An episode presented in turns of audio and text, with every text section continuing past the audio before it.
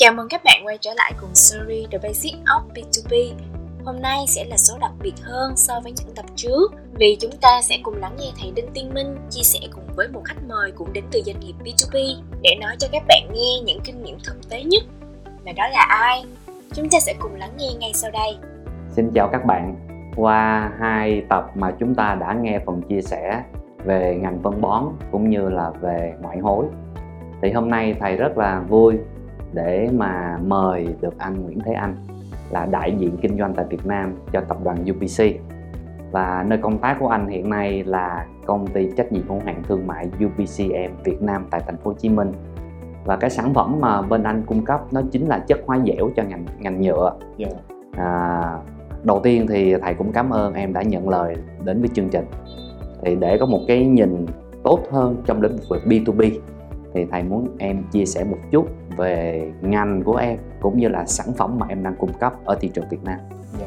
À, cảm ơn thầy. À, thì như, như mọi người nghĩ cái ngành nhựa thì chung chung cái nhựa thì có nhiều mảng như là PVC hay là PE, HDPE, PP nhưng mà nhựa ở UVC này chính là cái mảng chỗ PVC là PVC đó thì PVC lại chia hai nhánh là cứng và mềm mà UVC tập trung chính là phần mềm à, đó em chỉ nói sâu vào cái ngành của mình thôi. Thì cái sản phẩm mà mình thấy rõ nhất nguyên liệu UC đang cung cấp cho những ngành nào? À, có nhất là ngành ống nước tưới cây nè hàng ngày mình mình biết nè. Thứ hai nữa vỏ dây điện nè hoặc là giả da xe hơi những cái ghế xe hơi có cái da đó thì có thể dùng nguyên liệu UC hoặc là cái rõ nhất là áo mưa mà áo mưa. À, và nhiều nữa nói chung những nào mềm mà PVC là có thể là khách hàng của UC như vậy thì à, sản phẩm mà em vừa mới đề cập thì thầy thấy là nó cũng rất là gần gũi trong cuộc sống. Chính xác. Có vẻ như là cái sản phẩm bên em nó là một cái nguyên liệu đầu vào rất cần thiết để tạo ra các sản phẩm đó. Dạ. À, trong phần giới thiệu của em thì thầy thấy là cái chất hóa dẻo của em nó được sử dụng trong rất là nhiều ngành. Nếu như mà mình sử dụng trong cái ngành về dây cáp điện á thì nó lại khác Dạ. so với lại cái ngành mà họ sản xuất những cái ghế da trong ô tô hoặc là những sản phẩm dành cho áo mưa như em đã chia sẻ. Dạ. Như vậy chắc chắn rằng là thầy nghĩ là cái sản phẩm của em nó rất là đa dạng Dạ. nó tùy thuộc vào cái khách hàng đó họ mua để sử dụng cho mục đích gì dạ thì à, thầy muốn nghe em chia sẻ thêm như vậy thì trong cái câu chuyện về sản phẩm thì bên em là có những cái chủng loại hoặc là có một cái chiến lược sản phẩm như thế nào không? Dạ, à, cảm ơn câu hỏi này. À, câu hỏi này rất là sát với cái vấn đề mà em đang đến này để chia sẻ. Tức là đây là một nguyên liệu thì cung cấp cho bên ngành nhựa mềm PVC thì nó có rất là nhiều ngành như thầy vừa nói. Thì mỗi ngành thì họ, họ có yêu cầu khác nhau. Thì mỗi khi mà mình chào hàng đến khách hàng đó thì mình đang coi họ đang cần cái sản phẩm nào của bên em. Cái cái cái đòi hỏi về cái cái độ ăn cái chỉ, chỉ số an toàn sức khỏe khác nhau. Như sản phẩm mà tiếp xúc với con người như áo mưa thì họ đòi hỏi non phalat thì cái sản phẩm lại khác. Và những cái sản phẩm thông thường thì họ mua phalat để mà giá thành. Đó thì mỗi tiêu chuẩn lại khác nhau như vậy thì dẫn đến cái chiến lược sản phẩm đương nhiên khác nhau rồi. Ví dụ như những sản phẩm như là cái này nó liên quan đến vấn đề giá một chút xíu. Tức là những người mà sản xuất ra những cái ống nước đi cơ bản nhất hàng của tụi ban ngày là ống nước tưới cây. Thì cái sản phẩm thông thường thì đa phần là cái nguyên liệu dùng rất là nhiều. Họ không thể nào chấp nhận dùng cái nông plat kia giá thành rất là cao. Họ phải mua plat. À, thì như plat như vậy. Và thứ hai nữa cái nguyên liệu của em chiếm trong cái tỷ lệ khoảng hơn khoảng 6 khoảng 40 đến 50 phần trăm trong cái cái giá giá thành bán của họ. À, thì cái phân khúc cái giá đó thì lại khác. À, mình phải làm việc với nhà phân phối mình là thống kê lại coi họ đã cái phân khúc họ về cái ống nhựa đó có có bao nhiêu khách hàng. À, và dây điện thì cái giá thành nó cao. Thì mình có thể là cái kỹ thuật mình có thể điều chỉnh một xíu để đáp ứng được cái cái vấn đề thông số kỹ thuật theo cái yêu cầu của họ à, được điện trở nó cao hơn điện trở nó liên quan đến vấn đề an toàn giật á chống giật này kia là mình nếu mà sản phẩm mình không đạt ví dụ người ta điện muốn điện trở là trên một mà khi đó sản phẩm mình chỉ 0.8 thôi thì khách hàng của họ cũng cũng reject họ không không không chấp nhận sản phẩm mình. Đó. thì cái nhạc dẻo này à, bên UC có rất nhiều rất nhiều cái dòng quá dẻo nhưng do mỗi khách hàng yêu cầu cái chuẩn khác nhau thì UC phải đáp ứng nhu cầu khác nhau. Nhưng mà nhìn chung lại không phải khách hàng cái khách hàng yêu cầu nào mình cũng làm ví dụ mình coi khách hàng bao nhiêu phần trăm dùng, có nhu cầu sản phẩm này, không có mình thay đổi kỹ thuật lại, thì nhà máy mình phải làm hết trơn thành sản phẩm như mới, thì cái chi phí đầu tư rất là cao, không ai làm điều đó. Lúc nào như vậy, khi mình phát triển sản phẩm, thì mình xem khách hàng mình là ở đâu và là ai, thì quyết định có thay đổi hay không không thôi cái tạm coi là sản phẩm tiềm năng, tương lai phát triển tính sao. Và với cái sự đa dạng của sản phẩm, vì khách hàng của chúng ta là mục đích họ mua cho nhiều sản phẩm khác nhau như vậy chắc chắn là chiến lược giá của em cũng sẽ rất là linh hoạt đúng không ạ? à, dạ. À, điều đó đương nhiên là thầy tại vì em đã chia sẻ ban đầu rồi thì cái cái, cái sản phẩm em nó liên quan đến ngành dầu mỏ tức là cái nguyên liệu từ dầu thô. Thì những cái sự biến động rất là nhanh qua đó chính sách giá rất là linh động. Và thứ hai nữa thì thầy biết thì mỗi cái sản phẩm đều có mùa cả. Ví dụ như mùa mưa thì áo mưa nó đắt thì cái cái nhu cầu cái nguyên liệu nó nhiều thì chỉ tập trung phân khúc áo mưa. Mùa mưa lúc đó lại cái vấn đề gì ống nước tưới cây không cần nhiều nhu cầu không cần nhiều. Thì cái cái cái cái, cái nhu cầu ống nước nó bị giảm đi. Những phân khúc giá này đổ qua cho áo mưa. Người ta có cầu theo theo quy chất thị trường biết là cung cầu. À, cầu nhiều thì chắc ăn giá phải, phải cao tăng lên. Đó thì cái chính, chính sách giá phải phải rất là linh động. Wow. dựa nhất là dựa vào vĩ mô. Em nói về vĩ mô là dầu dầu mỏ có biến động thì ảnh hưởng đến công ty. Và hay về mùa à, làm ngày nào cũng có mùa cả à, ở Việt Nam thì biết thì ở miền Nam thì có hai mùa mưa nắng. À, thì nó, nó, nó mưa thì ống nước chắc ăn ế nắng ống nước đắt. Wow. nhưng mà bắc ngoài bắc ngoài bắc ngoài miền bắc ở Việt Nam á lại ngược lại. Cũng vừa nắng thì họ là làm những giày dép được nhiều để họ chuẩn bị cho mùa mưa để mà người ta đi cái ủng này ủng mưa này kia đó. Hoặc là ở ngoài bắc cái khí hậu rất là lạnh họ xài cái áo mà áo như mà nhựa để chống cái vùng mùa mưa đó mình đây mình ít gặp nhưng mà ngoài bắc mình gặp rất là rõ vấn đề đó do giá tùy theo mùa và ảnh hưởng theo vấn đề giá của dầu thô ừ. như vậy thì cái phần chia sẻ của em thì thầy thấy rằng là cái marketing bên em á, là nó dẫn dắt từ cái câu chuyện là đầu tiên sản phẩm này phục vụ cho nhóm đối tượng khách hàng nào yeah. Dạ. và họ mua nó để sử dụng cho cái sản phẩm gì của họ yeah. Dạ. và chính vì cái sự đa dạng đó cho nên nó dẫn đến một cái sự phát triển sản phẩm hay là cái chiến lược sản phẩm của em nó cũng đa dạng đúng không có anh thì lại cần cái phần chất hóa dẻo để tạo được cái phần vỏ nhựa đó là cách điện với cái điện trở bao nhiêu đây yeah. Dạ. và có anh lại khác và cũng chính vì cái sự phong phú và khác biệt của cái sản phẩm đó nó dẫn đến cái sự gọi là uyển chuyển trong giá bán yeah. Dạ. cộng thêm sự tác động của yếu tố dầu thô giá không thể gọi là giữ được không thể ổn định được trong một khoảng thời gian dài rồi lại phải test rồi lại kiểm yeah. Dạ. định rồi anh này mua xong lại phải đưa cho khách hàng kiểm định có thể nói là ờ, trong ngành của em cái hoạt động về marketing nó cũng không đơn giản đâu. Dạ đúng rồi. Cái chỗ cái giá thì em cũng bổ sung thêm chỗ giá tức là mình đã mình biết năng lực nhà máy nằm ở nào dùng cái dòng sản phẩm giả sử em có dùng sản phẩm A đó đi mà mình cũng có rất là nhiều đối thủ nhưng mà năng lực sản xuất mình không có nhiều. Đó nếu cái cái cái sản lượng mình không nhiều thì mình đi vô phân khúc mà khách hàng giống như họ cạnh tranh trực tiếp với họ thì điều đó không hay lắm. Mình nên tìm khách hàng mà à, mình có thể bán được giá hợp lý mà để đem lên nhận cho công ty. À, tại vì cái cái sản phẩm nhựa này ở Việt Nam ngành nhựa cũng là ngành năng động. Nhớ không làm thì chiếm khoảng gần khoảng 20 đến 30 trăm nhựa đó thì như vậy thì thì có rất nhiều nhà sản xuất. Ừ. đó thì mình coi là mình là khách hàng ở đâu? Nhắc lại khách hàng ở đâu? Để để mình đưa cái giá phù hợp. Dù như giá, giá bán lúc nào mình cũng bán giá thấp hết trơn mình bán bán bán lỗ hoài thì công ty chắc cũng tiêu thôi. À, đó cho nên thầy cũng được biết là cái giá nó quan trọng mà cái quan trọng của ngành em nó phải nói là nó quan trọng theo một cái hướng à, có thể không phải như mọi người nghĩ. Yeah. Dạ. cụ thể là cái sản phẩm của mình nó phụ thuộc rất nhiều vào trong cái ngành dầu. Thì à, thầy muốn nghe em chia sẻ về cái chiến lược về giá và cụ thể là cái tầm quan trọng của cái việc chào giá hay định giá trong cái lĩnh vực B2B mà đối với lại cái ngành hóa dẻo của em là như thế ừ, dạ. À, cảm ơn câu hỏi của thầy. Thì mỗi tuần thì à, trong à, UBC đều có họp về đưa ra chiến lược giá hàng tuần. Nhưng mà khi báo giá thì giá trị thường chỉ 2 đến 3 ngày thôi. À, tại vì giá biến động rất là nhanh. Ví dụ khách hàng mới kiếp đồng xong chưa kịp lấy hàng về giá phải tăng vọt lên và giảm xuống. Do đó ví dụ đến cái nhà phân phối à, à, A hay B đó đi họ mới mua hàng họ chưa lấy hàng về giá đã giảm rồi. Thì làm sao để họ để phân phối đến những khách hàng nhỏ của họ nữa. À, giá cực kỳ quan trọng. Và thứ hai nữa giá nó theo cái hóa dầu gốc dầu mà hàng ngày thì biết dầu nó biến động rất là nhanh. Thì chỉ cần mai ngày, ngày mai ngày mốt gì đọc báo mà thấy mà cái tin gì dầu biến động thôi thì bên nhiều em biến động theo. Như vậy thì có vẻ như là những cái người mua của mình họ cũng rất là khó để có thể có được một cái mức giá ổn định hay là cố định.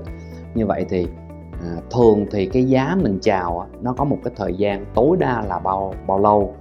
Và vì cái sự biến động của giá như vậy thì chúng ta có cái cách thức nào để mà gọi là kiểm soát được cái sự ổn định của giá? À, thì cái điều này đó là đó là năng lực của nhà máy. Thì UC là cái tập đoàn cũng khá là lớn. Thì bên Trung Quốc thì có khoảng 6 nhà máy và Đài Loan một nhà máy và Malaysia một nhà máy. Do đó thì nó gì năng suất rất là cao. Giá biến động như vậy ví dụ trường hợp lên thì nhà phân phối rất là vui. Họ được mùa. À, tại vì họ mua về họ trữ hàng họ bán lại họ, họ lợi nhuận rất là nhiều. Nhưng mà trường hợp xuống thì UEC có khấu là cân bằng giá cho họ. Ví dụ như đặt trước họ mua vì mà đặt nhiều quá bù chút xíu cho họ à, để họ có tinh để có cái tinh thần để họ hợp tác lâu dài cộng tác với UC lâu hơn đó là những giá cái việc mà bù giá vì à, vì cái sự biến động của giá yeah. thì nó có được uh, quyết định dựa trên cái sản lượng tiêu thụ của cái đơn vị mua đúng hay là nó có một cái yếu tố nào để chúng ta có thể gọi là dựa vào đó mà tôi quyết định là bây giờ cái giá này sẽ như thế nào và bù trừ bù đắp cái phần thiệt hại bị giá nếu như có xảy ra thì mình sẽ làm như thế nào? À, dạ câu hỏi cũng có khá là hay. Thì tùy vào cái đối tác nhất là tùy dựa đối tác. Làm ăn với UC bao nhiêu năm rồi? Thì trước khi mà làm một cái sản phẩm cái hóa vật chắc hóa hẻo thì bán cho đại lý A đại lý B đó. Thì cái nguyên liệu vào đã đầu vào trước rồi đã ra thành phẩm rồi. Thì chắc ăn bán hàng không ai lỗ đâu. Rồi tụi nó có lợi nhuận rồi. Thì coi cái, mức chiết khấu cho cái nhà phân phối đó ở mức uh, ở tỷ lệ nào đó nhất định thì họ họ, họ kinh doanh họ cũng làm nhà thương mại mà. Họ mua đi bán lại. Thì họ cũng cũng, cũng biết được đó. Có khi mùa là trúng mùa cái khi thắt mùa thì giá hai bên có cái sự làm ăn nhau hiểu nhau rồi thì phối hợp để làm ăn thôi. Đó. để cân bằng với nhau hai bên có win win win win dạ. À, thầy vừa nghe em nói là win win có lẽ là trong kinh doanh thì cái phương thức gọi là đàm phán cả hai cùng thắng yeah. Dạ. thì ai cũng sẽ rất là muốn thực hành nó yeah. Dạ. à, em có thể cho thầy một cái ví dụ nào đó để cho thấy là cái sự gọi là uyển chuyển trong giá cũng như là hỗ trợ về giá từ phía cái người bán cũng như phía người mua thì nó sẽ được thực hiện như thế nào em có thể cho thầy một cái ví dụ dạ giả sử như là ở công ty của em thì sẽ có rất nhiều đại lý đại lý A đại lý B hay đại lý C nào đó thì giả sử như A một tháng họ cố định 100 tấn B một tháng 50 tấn thì tất nhiên à, là cái 100 tấn và 50 tấn thì mức giá sẽ chiết khấu khác nhau. À, thứ hai tại vì họ cùng phân phối chung một sản phẩm của công ty UVCM nếu mà họ lấy cái giá 50 tấn với là 100 tấn mà giá họ cạnh tranh hơn họ đi tránh lại 50 tấn thì đó tạo ra cái sự mà mâu thuẫn về cái kênh phân phối của bên em. Nên em có kiểm soát tốt giữa đại lý A và đại lý B. Đó là giá phải uh, cái mùa này cho cái cái đại lý này như thế nào mùa này cho đại lý nào cho họ đừng cái cái sự uh, cạnh tranh mà để mà gây sự mâu thuẫn kênh với nhau. Nhưng cố gắng thôi chứ trong vấn đề cạnh tranh thì thị trường nó nhỏ mà. Ừ, như vậy thì nói một cách nào đó thì cái giá đương nhiên nó sẽ không thể giống nhau giữa một cái anh đại lý 100 tấn với một anh 50 tấn. Dạ. nhưng mà công ty là xem xét đến cái yếu tố là để làm sao không tạo ra một cái mâu thuẫn quá lớn giữa hai anh đại lý. Dạ. bởi vì hai anh đang có hai cái mức sản lượng tiêu thụ á à, như vậy thì à, câu hỏi của thầy là cũng một chút thắc mắc là khi mà mình đang có chính sách khác nhau cho cái đại lý đấy thì cái giá của họ giữa hai ông bán ra thị trường à, nó có khác nhau không? À, có khác nhau. Giả sử như là 50 tấn thì ông đã có các hàng mục tiêu ông là uh, customer target của ông rồi. Các hàng mục tiêu ông là ai? 50 tấn ông bán cho những những người nào và 100 tấn bán cho những người nào thì mình mới đặt trao đổi với ông để thôi ông ông ông này ông trăm tấn ông muốn nút luôn hàng 50 tấn thì không được mình cần phải có nhiều phân phối để mình bán được nhiều hàng hơn. Nên gọi là win-win đã vừa cập ở trên. Dạ là như vậy. Trong phần chia sẻ của em thì à, phải nói rằng là mỗi ngành đều có cái đặc thù riêng. Nhưng mà đặc biệt là trong cái ngành mà hóa dẻo của em thì nó lại rất là quan trọng đến cái chính sách về giá.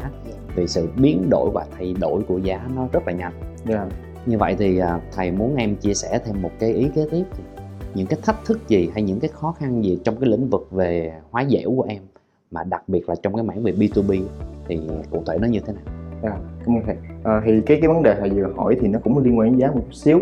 Đó là vấn đề khi là qua cái trong cái B mà là tiếp thị trực tiếp đó thì trước khi mà mình đưa cái mà sản phẩm em vừa nói là hóa dẻo là một sản phẩm công nghiệp thì không phải là mình chào những chai nước hay lon sữa là họ bán liền có giá sẵn cái sản phẩm này dùng vào ngành họ có dùng được hay không thì đó mình phải đưa mẫu. Mà trước khi đưa cái mẫu mình phải cho họ biết giá được họ mới chấp nhận có thử thử mẫu mình không? Không thôi mình đưa mẫu họ xài đó giá họ mình cao quá thì sao họ chấp nhận sản phẩm mình?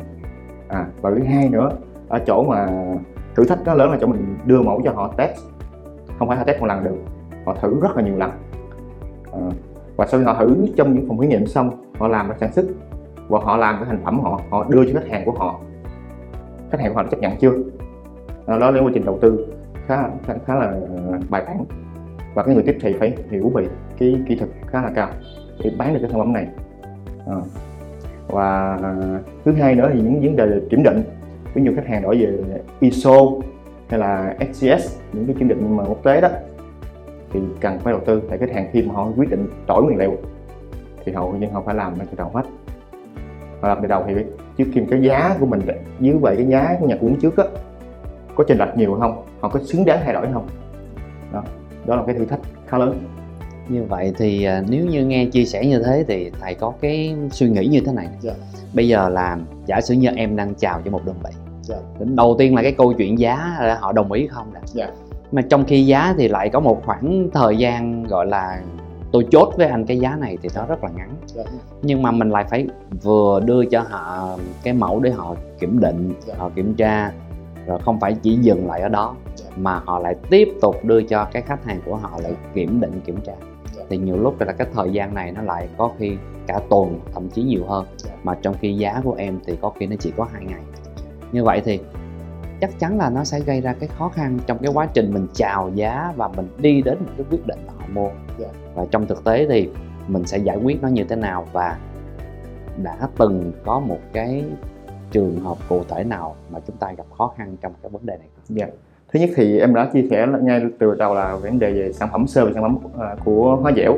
Thì có rất nhiều ngành xài nhưng những ngành đơn giản như giày dép thì họ mẫu thì test rất là nhanh. À, họ chỉ cần thấy giá ok họ mua về xài. Tại ứng dụng rất là dễ đơn giản. Đối với ngành dây điện họ đòi hỏi điện trở cao hơn.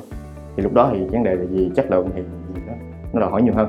Thì em cũng giới thiệu trường hợp như là ở Việt Nam có một ty Nhật họ mua nguyên liệu một chất nguyên liệu của UBC họ đã thử qua thí nghiệm xong rồi. Rồi họ thử thành phẩm ra hạt nhựa luôn. Và họ đưa khách hàng.